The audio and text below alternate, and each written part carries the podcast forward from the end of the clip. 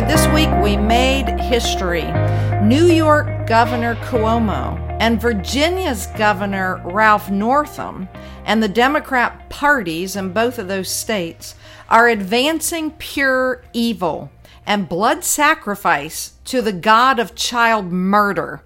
And yes, I do mean that literally. This is Terry Beatley, your host of What If We've Been Wrong?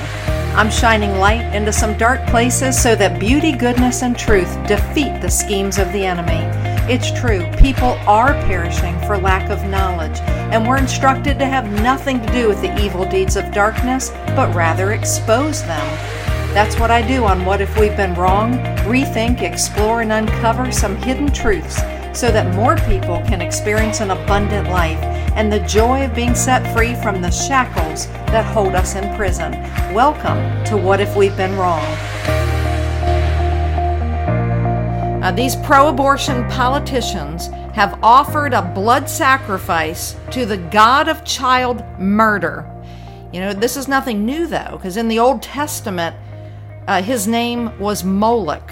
M O L O C K. Moloch.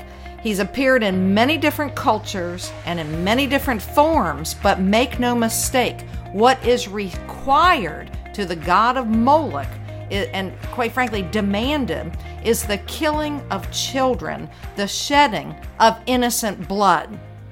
So, this is my clarion call to all Americans to wake up. You don't even have to be a Christian. I mean, this should be moving even an atheist heart to stand up and do the right thing because we are looking at evil, pure evil, unadulterated evil. But here's something here's the good news Satan has overplayed his hand. And why do I say that? Because finally, after 46 years of the most unjust jurisprudence decision, that is the Roe v. Wade decision in 1973, along with the Doe, Doe versus Bolton decision, Citizens can now see how wicked and evil the abortion industry is and how the pro abort politicians call evil good and good evil. And you can tell, yes, am I fired up about this? You bet. Because on December 1st, 2009, I flew to New York City and I spent one hour with the father of America's industry of abortion. His name was Dr. Bernard Nathanson. He was once known as America's abortion king. He had personally, he was personally responsible for the death of 75,000 unborn babies. Uh, Dr. Nathanson had personally aborted 5,000 babies with his own hands. He taught doctors how to kill children on another 10,000 babies in the womb.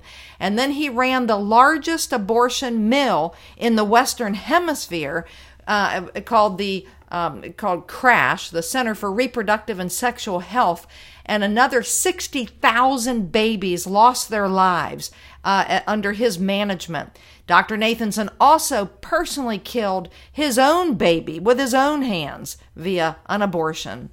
And so this is near and dear to me because Dr. Nathanson deeply regretted uncaging the abortion monster onto America. And so when I think of me as a Virginian, we're not even talking about liberal New York or liberal California. I'm talking about Virginia, Virginia's governor. Um, we've got Virginia delegates who are patroning these heinous bills. Let's just take a look at one of these. The Democratic um, Virginia delegate, this is um, Delegate Tran, is her last name.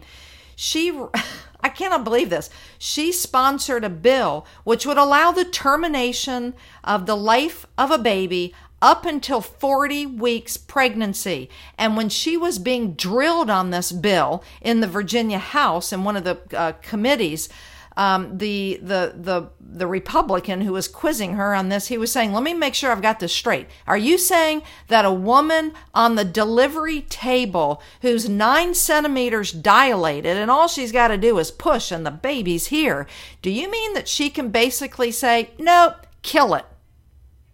And and oh my goodness you should watch this woman senator tran sort of danced and pranced around the question but he held her feet to the fire and she had to base she had to say yes so folks you know, it tells us the day will come, you know, when they call evil good and good evil. So now let's take a look at, oh, well, wait, one other thing. Virginia's Governor Ralph Northam, uh, when he was being uh, quizzed about this bill, he, in so few words, he basically said that he supports infanticide because he was having to explain this bill on the radio airwaves and, and these are my words, but when you listen to him, what he's saying is that if the intention for that baby was to abort that baby, but if that baby comes into the world alive, oh, now the baby would be kept comfortable, but it's basically still a decision between that woman and her doctor.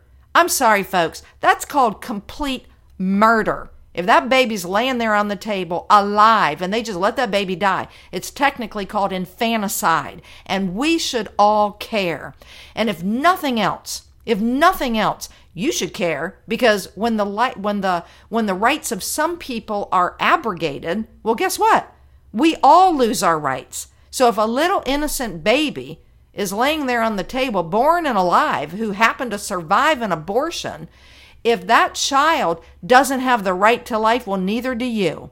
And these pro abort politicians will advance this culture of death until it's strangling the life right out of America, which is what, quite frankly, I think it currently is.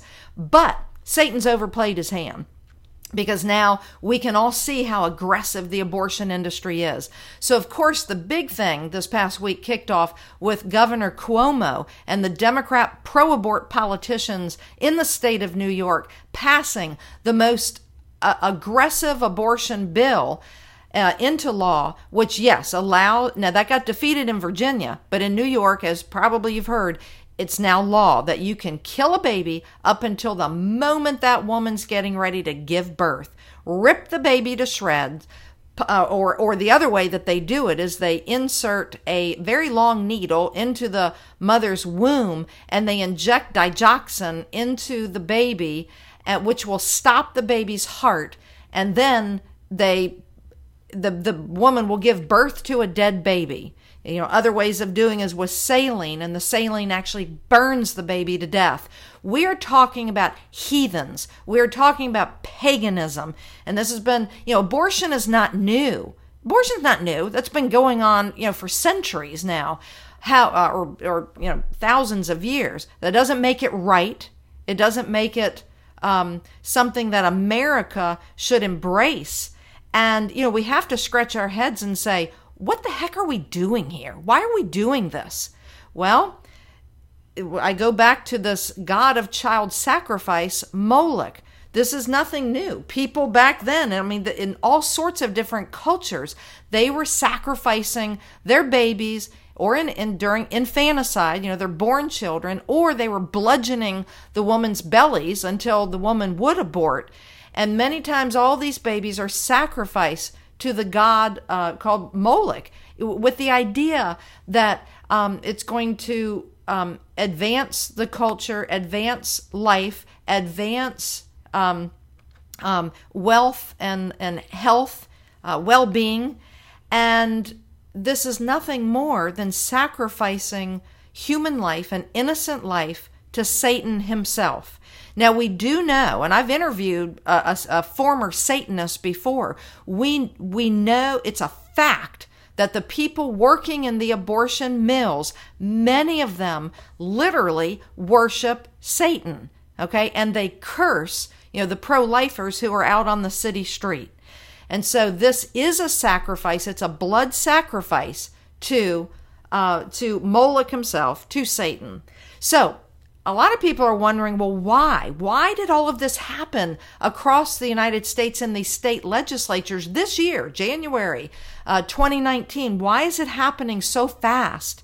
Well, as far as I'm concerned, Satan and his bedfellows, which are the pro abort politicians, they're anticipating the overturning of Roe v. Wade as God gives President Trump the opportunity to reshape the Supreme Court of the United States with righteous judges who will, hopefully, overturn the Roe v. Wade and the Doe versus Bolton decisions. These will obviously be pro life justices who fear the wrath of God.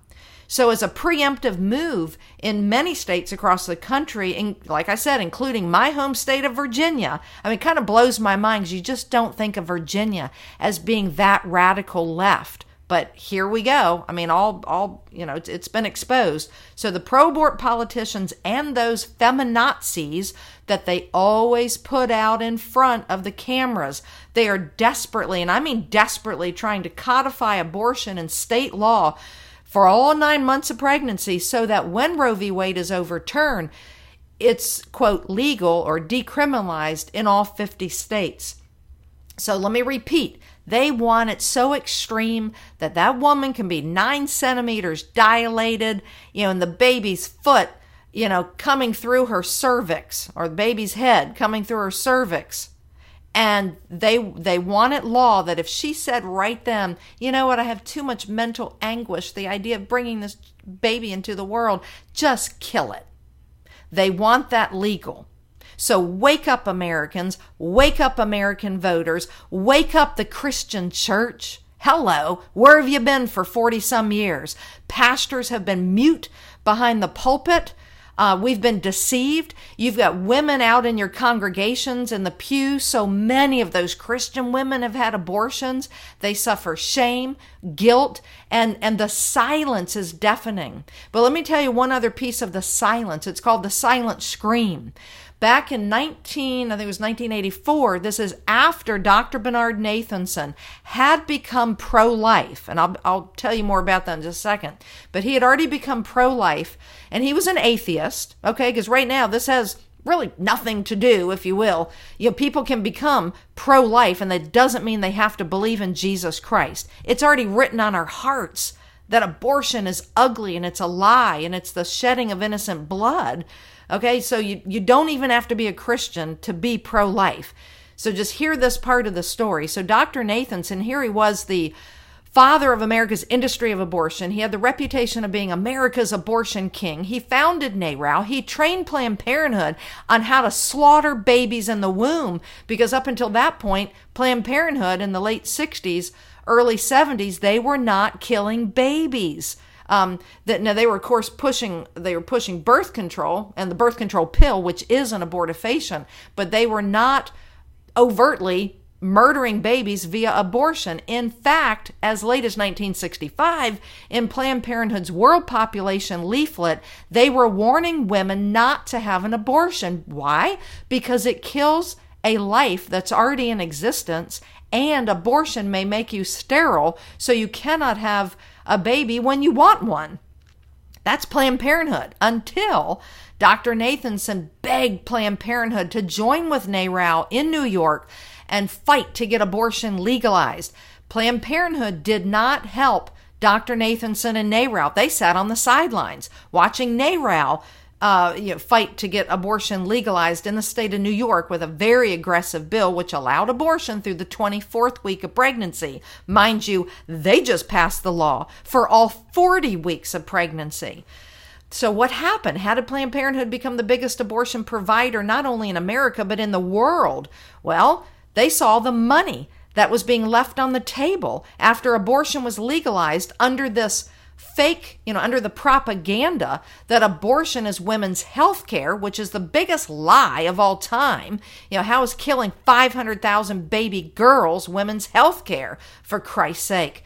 So, so who did they call? But they called Dr. Bernard Nathanson. And they asked Dr. Nathanson to train them in this new brand of women's health care. And so for two years, Dr. Nathanson trained Planned Parenthood on how to slaughter American babies in their mother's womb. And then he t- trained them on how to run these abortuaries. Don't call them clinics. Clinics is where you go to get well. Well, when you walk into an abortion, quote, clinic, somebody's going to die, the baby, and sometimes both people die, the mother and the baby. But of course, they keep, they try to keep all that hidden. So, so here we have Dr. Nathanson. I've brought you up to speed. That was through Uh, that was through 1970, 71, 72.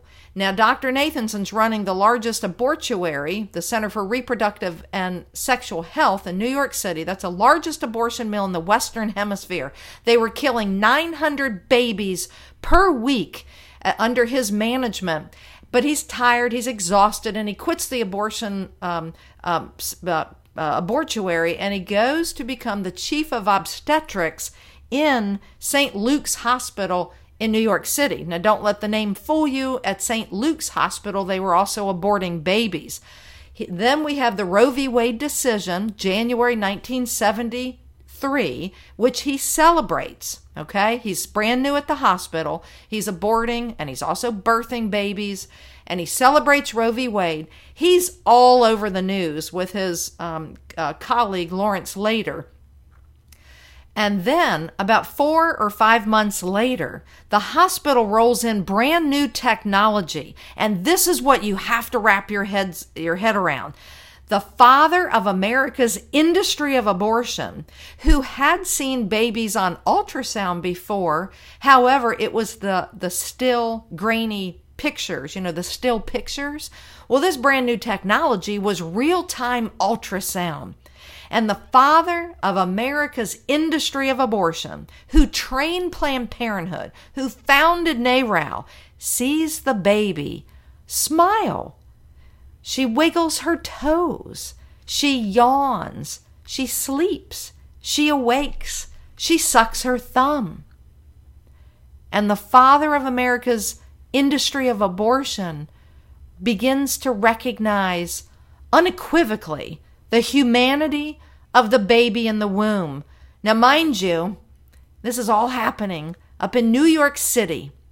Governor Cuomo, I wish I could sit you down in a chair, strap you down, put a gag in your mouth, and you'd have to listen to my story about making a promise to the father of the abortion industry that I would teach America the strategy, the eight point propaganda strategy, which, sir, you used in New York City to deceive not only New Yorkers, but people all across America.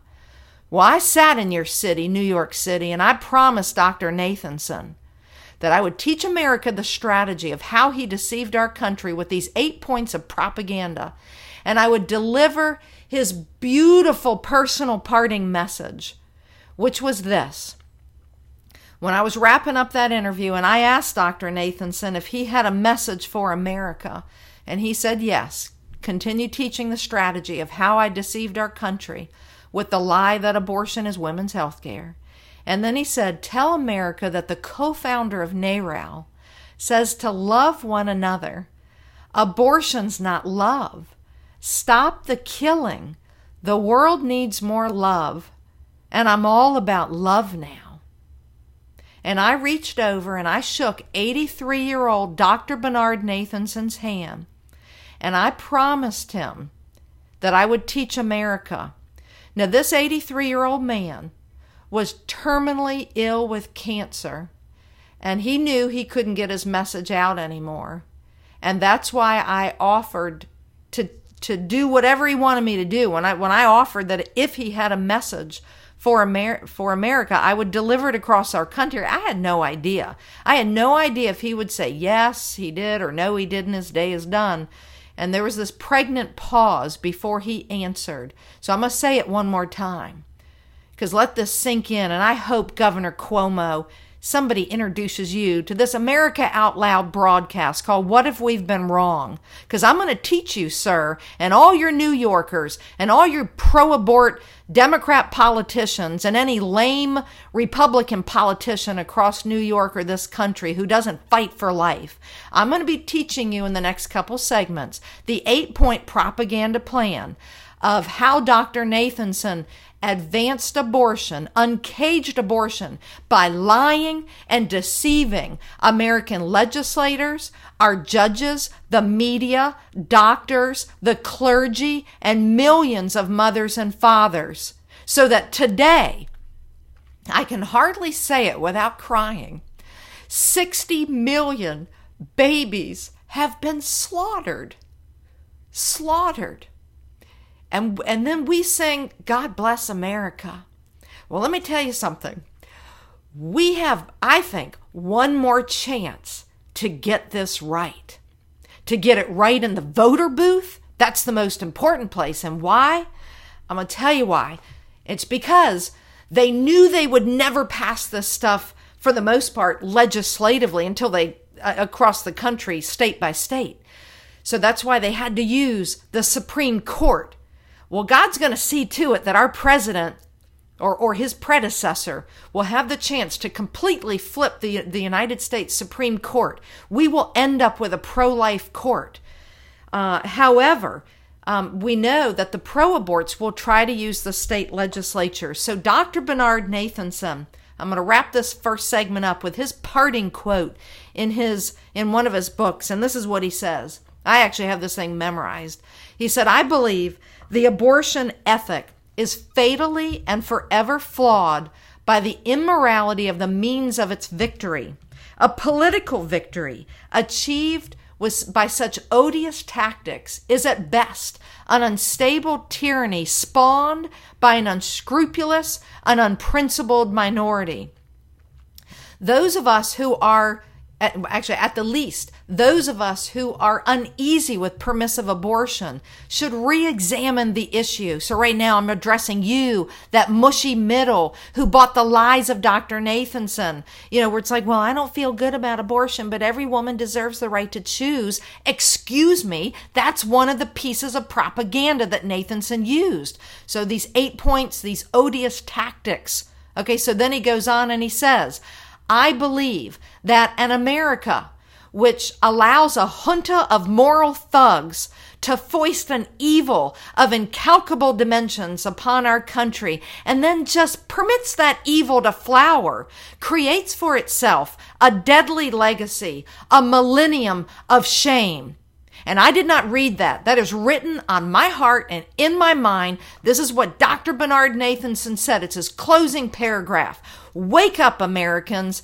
I'm I, am i am coming right back and I'm going to teach you the 8 points of propaganda that Dr. Bernard Nathanson used and then guess what? We together we together, we're going to crush the abortion industry. We're going to make sure people, millions of more people get out and vote for pro pro pro life candidates. We're going to get out and vote for pro life candidates. And I believe the day is coming when both political parties, they're going to be forced to be fighting to be the most pro life uh, political party because there are going to be so many educated people on how we got duped that there's going to be no other way because nobody, very few people are going to be sitting back falling for the lies of the abortion industry. And it will be no more, and it'll be thrown out like an old rag and said, Away with you.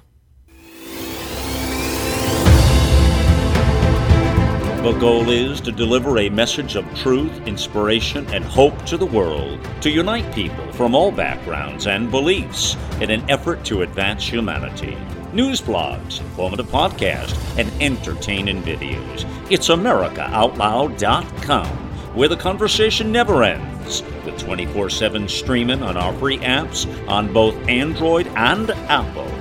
Welcome to the new era in communications, America Out Loud Talk Radio.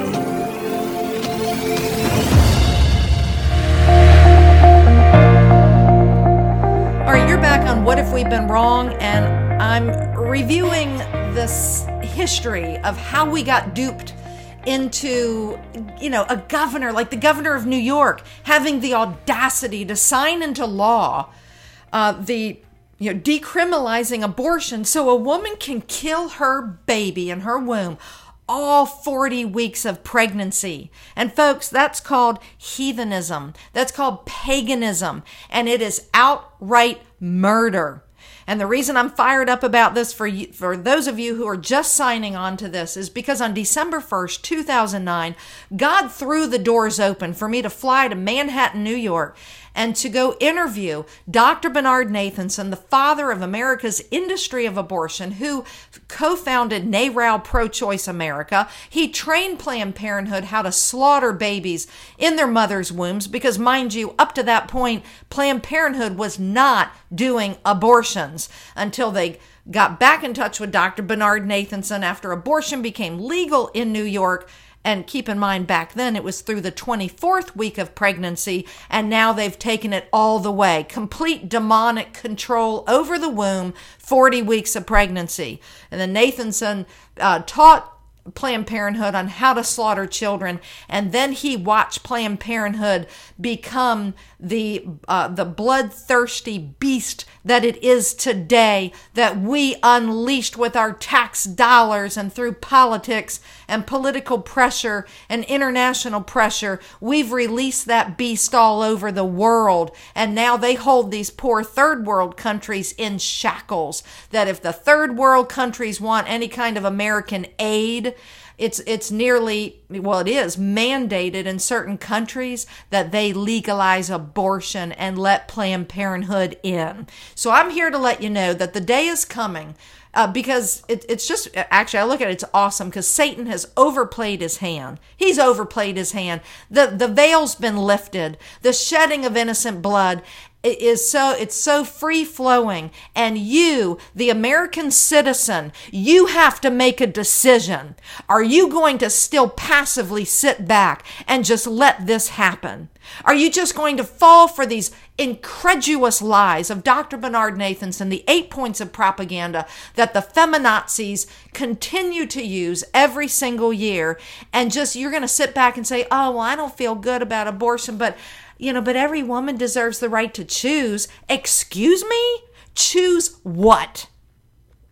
The, the, the pro aborts used to hide behind safe, legal, and rare. They used to hide behind, well, we know it's just a blob of tissue. And then guess what? Real time ultrasound completely pulled the lid. In fact, one of the best quotes from Dr. Bernard Nathanson, it says, you know what? Fewer women would have abortions if wombs had windows. So if you could just like boop, open up a womb, you know, open up a, a window on the womb, well, you know what? We have that. It's called real time ultrasound. And if you've never seen this, go onto YouTube and look up a 4D ultrasound. Americans, Americans, that's your window to the womb. I mean, the only thing that, that's left is that baby just come on out and shake your hand. It doesn't get clearer than a 4D ultrasound. So, so that's what changed. Atheist Dr. Bernard Nathanson, the science, it was the science, changed his heart. He knew he had a moral, ethical issue on his hands. And he even went back to NARAL for the next two years before he resigned the father of America's industry of abortion. You may not know who I'm talking about. But back then, he was as popular as George Washington. He was the face of legalizing abortion. So if you thought of who's fighting for legalized abortion, you would have thought of Dr. Bernard Nathanson.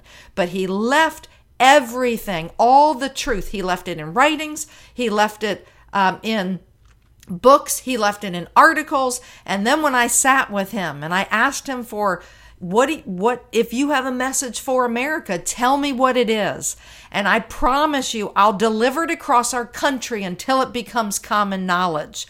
And and oh here we go. But I tell you what I'm just going to cast this vision again. Again I'm from Virginia I want I want Governor Ralph Northam to be strapped into a chair with a big apple gaggle in his mouth cuz he's bit that apple no he didn't bite it he ate it he ate the lies right from the pit of hell to try to force Virginians into supporting abortion. But you know what, Governor uh, Northam?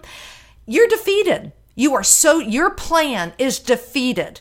You know, you're setting out now to try to take more seats in the Virginia Senate and the House. Uh uh-uh. uh Guess what? Virginians are going to find out everything Dr. Bernard Nathanson left behind. And you, sir, you, sir, and your, your radical leftist communist plan to spread death across Virginia it's you're not going to succeed. It's going to sow backlash. And Governor Cuomo, you're sitting in a chair right beside Governor uh, Northam with a gag in your mouth and an apple, and you're going to you're and you're going to learn it too. So here we go. And so I encourage you all to take this when this thing turns into a podcast. You take this thing and you spread it all across America. These are the eight points of propaganda that the pro-abort industry under the leadership of Dr. Nathanson use to deceive all the different entities, including millions of mothers and fathers. And now teenagers. So here we go. The first thing they did back in the late 60s was they had to frame the debate around choice. And any good lawyer knows that if you're out of the gate first with the argument, you've just smacked your opponents in between the eyeballs because you know they weren't even anticipating it. And so what was the argument? It's just simply a choice. Abortion is a choice. It's a decision between, you know, a woman and her doctor. Of course they did not say, well, it's a choice to slaughter I mean, I'm talking now ripping the heads and the arm, the, the, you know, obliterating the baby's body. They didn't frame it like that because where would they have gotten with that? Absolutely nowhere. Just simply a choice. Then they came up with the slogans. And of course, um, you, you, know, we all know that if you're going to advance a revolution, you have to have, you know, great slogans. So all these slogans you already know my body, my choice, every baby a wanted baby, um, you know, hands off my ovaries. You know, keep your rosary off my ovaries. All those kinds of things. And guess what? It worked brilliantly. Okay. And then a lot of these slogans are still in place today.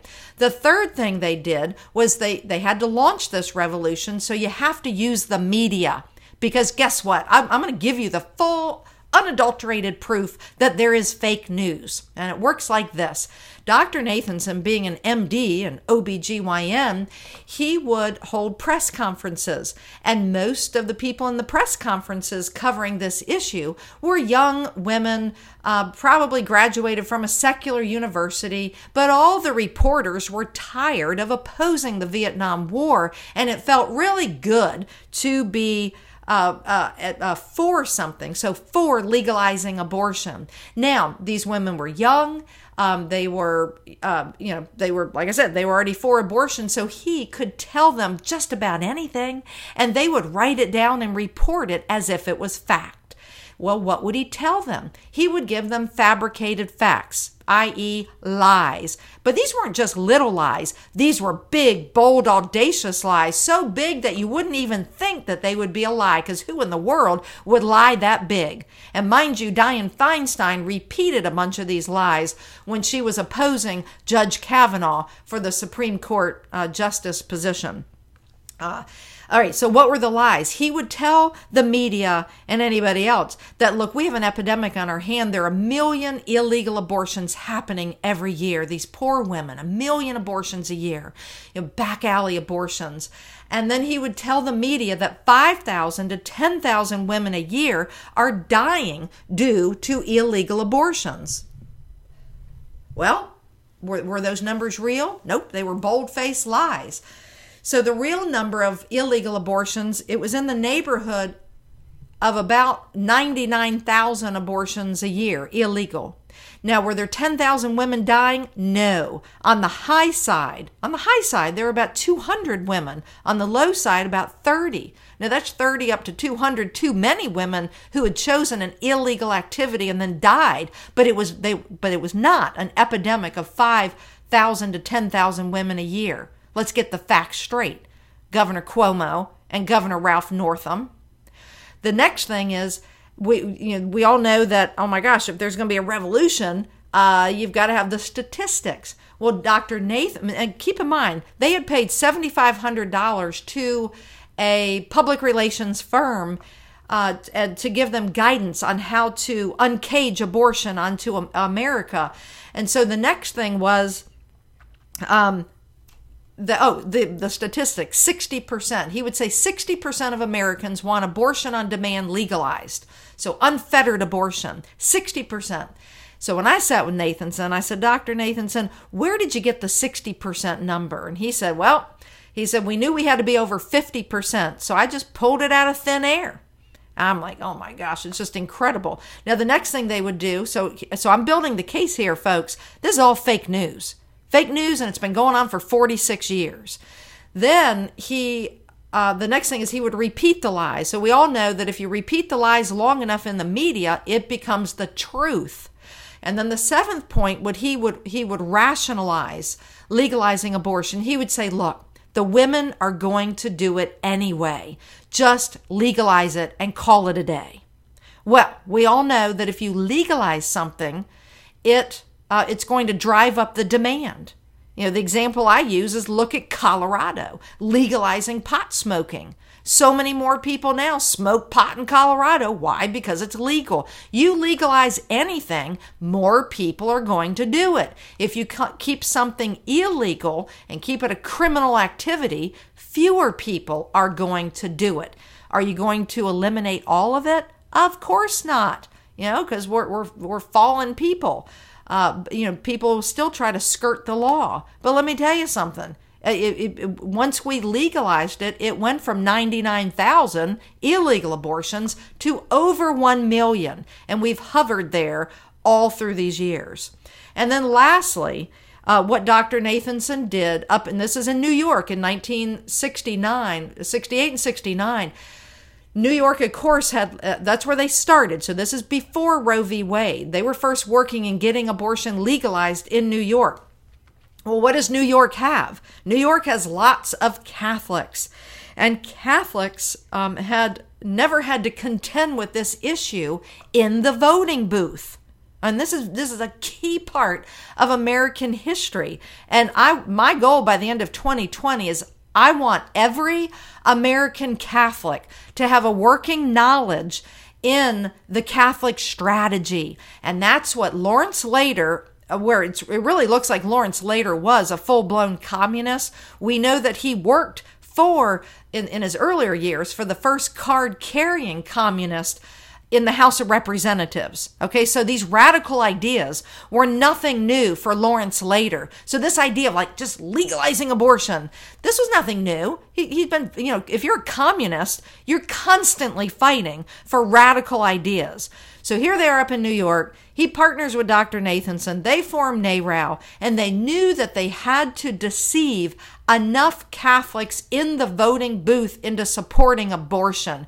So they crafted what's called the Catholic strategy. And the Catholic strategy had four parts. And this is, I give hour long seminars on this. Uh, but just know that it had four four parts, and I'm going to give just a skeleton explanation of these.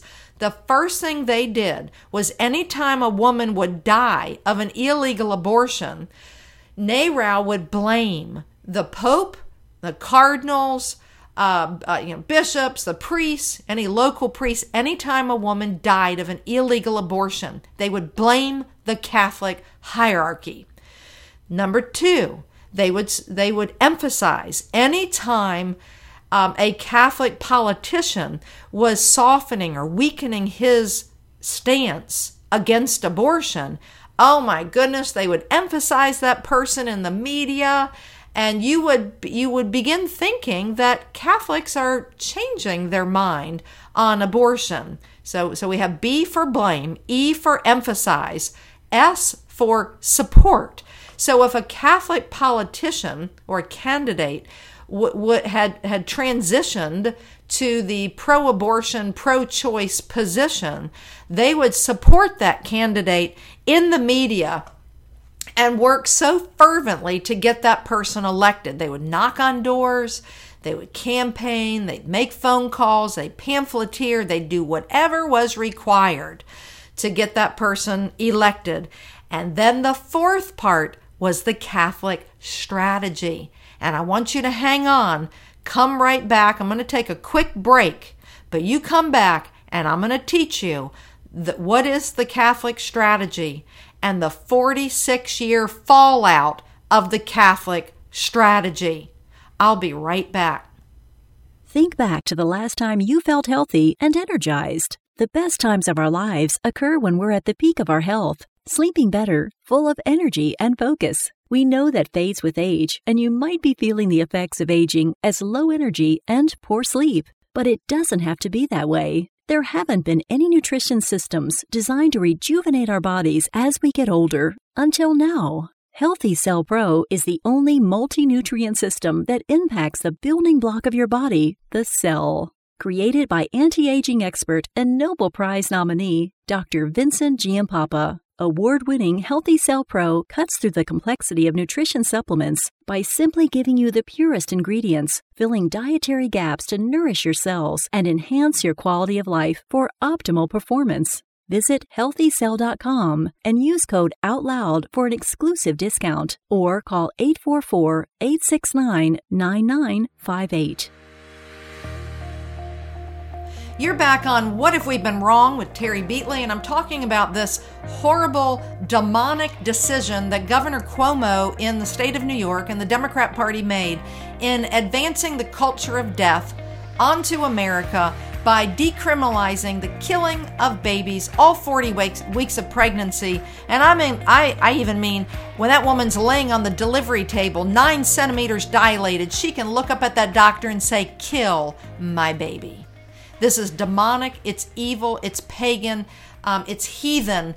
And I dare you to sing, God bless America. We better be praying that God, please forgive America for what we're doing and how we have spit in your face, how we've been apathetic for 40 some years, how even the Christian community has, for the most part, is quiet about this issue. Yes, there are some Christians who fight valiantly um, against the abortion industry, but let me tell you something the pulpits are quiet. Um, Barna's done a study, 2.5%, only 2.5% of, of pastors will preach from the pulpit against this industry of abortion. They're mute, they're silent, and that has to change. God will not continue to bless our country as we're just shedding innocent blood, releasing rivers, rivers of innocent blood through our cities and through the countryside. So now, the fourth part of the Catholic strategy. I told you I would, I would teach you how NARAL, under the leadership of Lawrence Lader and Dr. Bernard Nathanson up in New York City in the late 60s and the early 70s, they set out, they had to deceive enough Catholics in New York because New York is loaded with Catholics. They knew they had to have a political victory. They knew they had to convince enough Catholics to support pro abortion candidates. And why was that so important? Because they had so many Catholics up there, and for basically 2,000 years, Catholics have been trained through the magisterium, through the doctrine, that there is nothing that uh, that abortion is an intrinsic evil. Nothing co- good comes from slaughtering babies in the womb.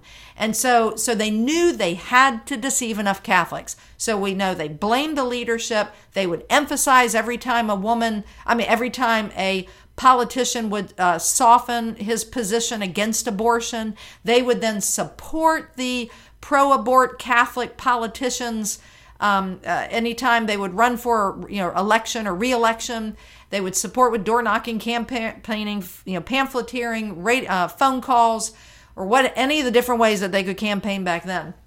Today, of course, we have robo phone calls and a whole lot more. Okay, then the fourth part was the Catholic uh, the Catholic straddle, and now the straddle worked like this. They already knew they had a number of Catholics deceived because, and this is a whole seminar I give, and we don't have enough time uh, to explain the full content of this, but I'm going to just summarize it. They already knew they had lots of Catholics um, contracepting, and it would not be a hard push down the abortion slide to get them to uh, begin to support abortion. They considered those Catholics already in their back pocket. But what were they going to do with this huge swath of more Orthodox Catholics who were not contracepting and who, under no pressure whatsoever, would ever consider abortion a good thing? How were they going to get that big group of Catholics to walk into the voting booth and pull the lever or color in the little black dot for a pro abortion candidate? Well, it was called the straddle.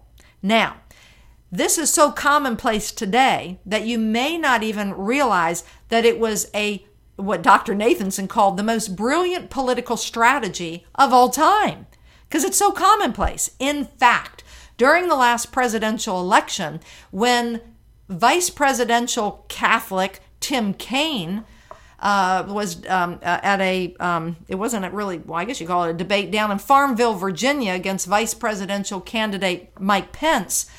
This issue of abortion came up, and Mike Pence just slayed it. I mean, he did a phenomenal job. But Tim Kaine answered um, defending his pro abortion position using the Catholic straddle. And it just goes simply like this. You know, I, am personally against abortion. You know, it's not good, it's bad, or whatever. You know, it kills a baby. Well, he didn't say all that, but he just says, I'm personally against abortion. But look, every woman deserves the right to make her own decision. You know, this is a decision between a woman and her doctor. That's basically the words of Tim Kaine. That, my friends, was the Catholic straddle. And the Catholic straddle now has been around for you know 40, 50 years. Because because in a way, it actually started with I mean, it started with NARAL, but let me tell you something.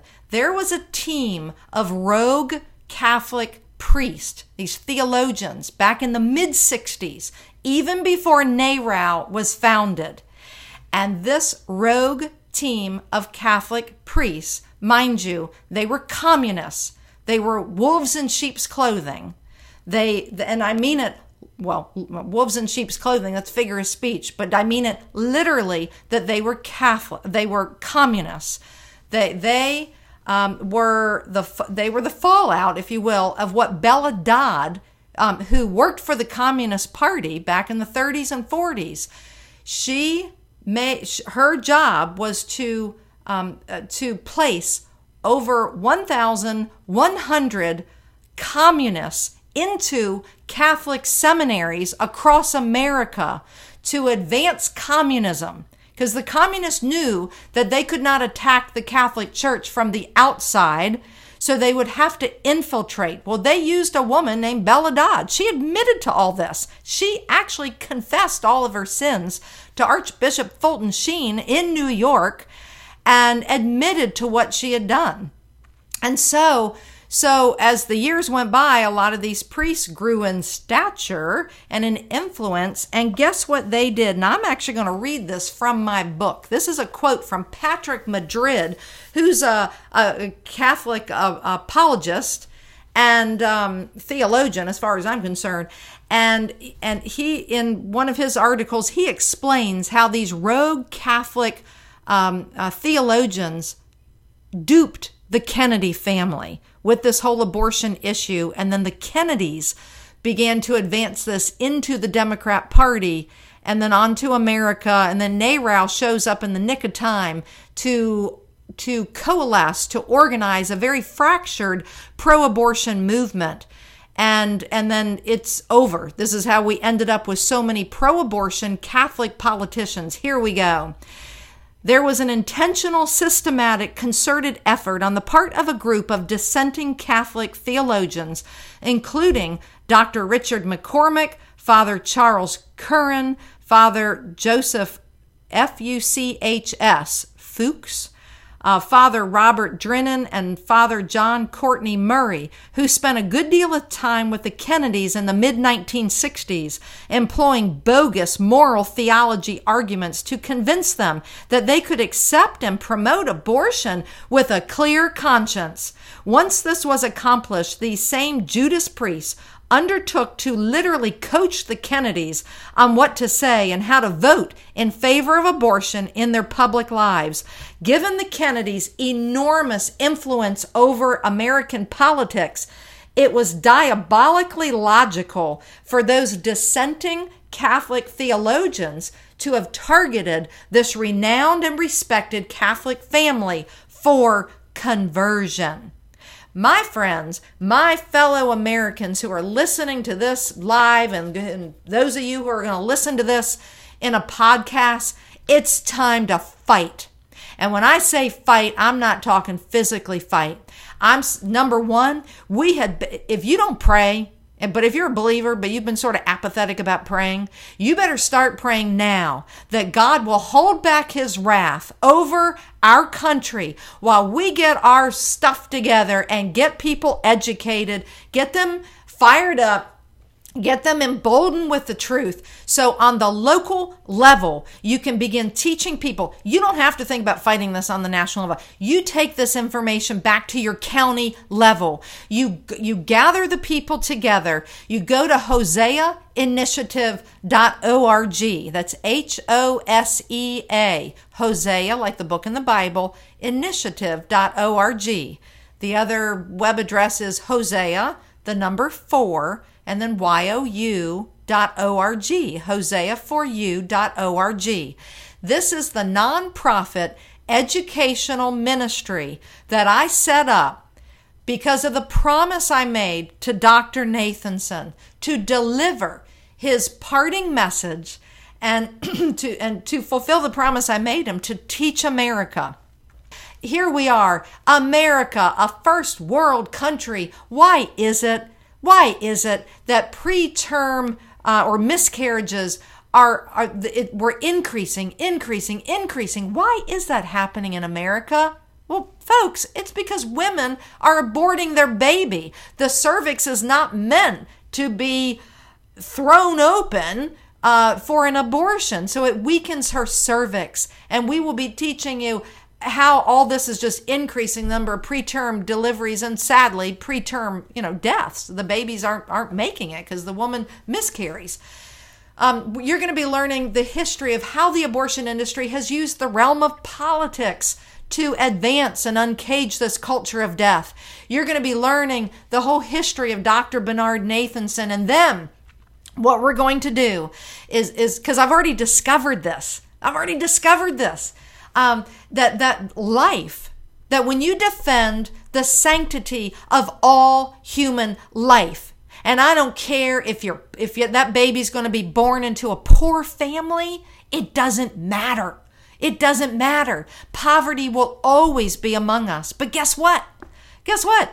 Uh, that baby can be born into a, a poor family but you know just look at the life of frederick douglass. I mean we're talking dirt poor born you know born into slavery and look what that man, what he did with his life. And we could go, uh, uh, I mean, Martin Luther King, same kind of thing. Big family, poor, you know, poverty in the South. Look what the man became. So, you know, we can go through the list. And it, it, it the, the fruit of this is, is, I just look at it, it's almost endless. And, um, you know, we have a job to do. So, so, I, I want to tell you where I got the name of this radio show. What if we've been wrong? It actually came from the name of my book called What If We've Been Wrong? And speaking of the book, we want I want 60 million copies of this book sold. Why? That's one copy of the book for every baby who lost his or her life through abortion since 1973. And if we don't hurry up and get that done, it's soon going to be 61 million. In this one book, which is an easy reading story of, of how Dr. Nathanson deceived our country, and then I merge it with my personal journey of fulfilling this promise to um, the most uh, to my promise sorry to dr bernard nathanson and uh, the book is filled with resources it's uh, filled with content and it even includes the affidavit of Norma McCorvey, who's the Roe of Roe v. Wade, who was used and abused by pro abortion attorneys. Just sort of imagine Hillary Clinton you know, her attorneys, Linda Coffey and Sarah Weddington, they're basically the makeup of a Hillary Clinton. Okay. They lie, they deceive, they use women to advance their worldview. And um, so it includes her affidavit from 2003 when she tried to over, when she petitioned the Supreme Court to overturn the Roe v. Wade decision. It's a must read. So the affidavit's in there. Um, eh, her attorneys wrote a full appendix called Assumicide The Six Erroneous Assumptions the Supreme Court made back in 1973. I'm telling you, it's full of dozens and dozens of resources, and then it's an easy reading story. A huge portion of the profits are going to be going toward building a, uh, toward supporting Hosea Initiative, as well as going into a fund to help young men and women who are, who are, to help them choose life for their babies. Okay? So all good things are going to come from the book, from the ministry. And we want ministry representatives, Hosea Initiative representatives, uh, in in every single county across America, and we're going to crush this abortion industry. It's going to be thrown out like an old rag. We're going to be shouting, "Away with you!" Planned Parenthood will be defunded, dismembered. Um, destroyed until it is a thing of the past like slavery. Okay, because as long as it's in existence, um, this type of evil will continue and it, it has to be destroyed. Nothing, nothing good comes from Planned Parenthood. That's also, friends, it, it's a biblical premise. You know, nothing. It's nothing good comes from a, a, a bad seed produces nothing good. Okay, and then, so I want to address something. Um, here we have the Democratic Virginia delegate, um, uh, Delegate Tran. You know, she patron this bill. Now, granted, it was defeated in Virginia, you know, but she wanted all 40 weeks of pregnancy. That the woman could kill that baby, and mind you, uh, just a, I think it was a few days later, she patroned a bill that protects the lives of caterpillars. I kid you not. It's a bill that protects the lives of fall, like autumn, fall, fall canker worms. It's a flippin' caterpillar. Yeah, that this is how broken we are, how broken the pro aborts are. So, this is a spiritual battle. We need to pray. We need to get educated. You need to know what you can do in your local communities. So you can email us at info at hoseaforyou.org. Reach out to us, get the book, get educated, and then get us into your communities. And we're going to watch this abortion industry lose. It's it's not going to win long term. So, I want to leave you with this thought. So, I want to leave you with this thought. There are six things that the Lord hates. In fact, there's seven that are abomination to him. He hates haughty eyes, he hates a lying tongue, and hands that shed innocent blood, a heart that devises wicked plans, feet that make haste to run to evil, and a false witness who breathes out lies, and one who sows discord among brothers. Friends, that those are pro-abort politicians. Sometimes they are a handful of Republicans, but for the most part, they are Democrats. And why is this? Part of it is because the Democrat Party platform endorses abortion. The Republican Party platform does not. They want to see it become decriminalized again. And so we know statistically it's somewhere like in the mid 80s, uh, like 83, 84%, or something like that, 83 to 85% of politicians will vote for bills that advance their political party platform. Hello. So what this means, and again, I'm just teaching bare bones, you know, civics here, okay? We know then that if you vote for someone who represents a political party and that party in its platform supports abortion, guess what? You're voting for someone who's going to advance abortion. So you cannot separate this. You have to know this. And, you know, and, and then lastly, it's this God's word says, if you falter in times of trouble, how small is your strength? Rescue those who are being led away to death. Hold back those staggering towards slaughter. And if you say, I didn't know anything about this, does not he who weighs the heart perceive it? Does not he who guards your life know it? Will he, meaning God, not repay everyone according to what they've done? My fellow Americans, you push this podcast nationwide. Look up our website, hoseaforyou.org. That's Hosea Initiative. Let's get the job done. And, and then t- we will see a much, much brighter tomorrow. God bless you. God bless you. And come back and let's let's do this, America. Let's crush the abortion industry.